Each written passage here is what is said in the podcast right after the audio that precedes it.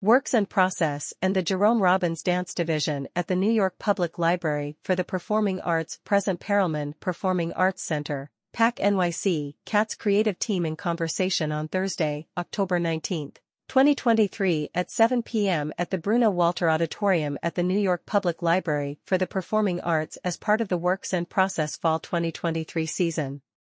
Tickets free, RSVP required.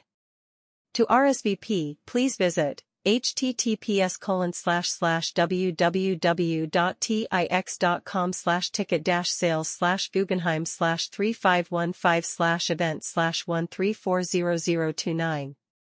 This fall the Perelman Performing Arts Center, PAC NYC, opens its doors. Long envisioned as a major cultural institution and rebuilding keystone of the World Trade Center. The opening season's programs reflect the dynamic energy of New York. Ahead of the new production of Cats, premiering in summer 2024, members of the creative team, including Omari Wiles, join us for a special in-process first look of the show to discuss their artistic process, and excerpts are performed. Cats, a PAC NYC production, is the fabulous reimagining of Andrew Lloyd Webber's iconic dance musical based on T.S. Eliot's Old Possum's Book of Practical Cats. Inspired by the ballroom culture that roared out of New York City over 50 years ago and still rages on runways around the world, the production is staged and directed as a spectacularly immersive competition by Zhailon Levingston, Tina, the Tina Turner musical, Chicken and Biscuits, and PAC NYC artistic director Bill Rauch, all the way. With all new ballroom and club beats, runway-ready choreography, and an edgy eleganza makeover, this jellicle ball trades feline for fierce by arrangement with the Really Useful Group, Works and Process at the New York Public Library for the Performing Arts. Bruno Walter Auditorium 40, Lincoln Center Plaza, New York, New York, 10023.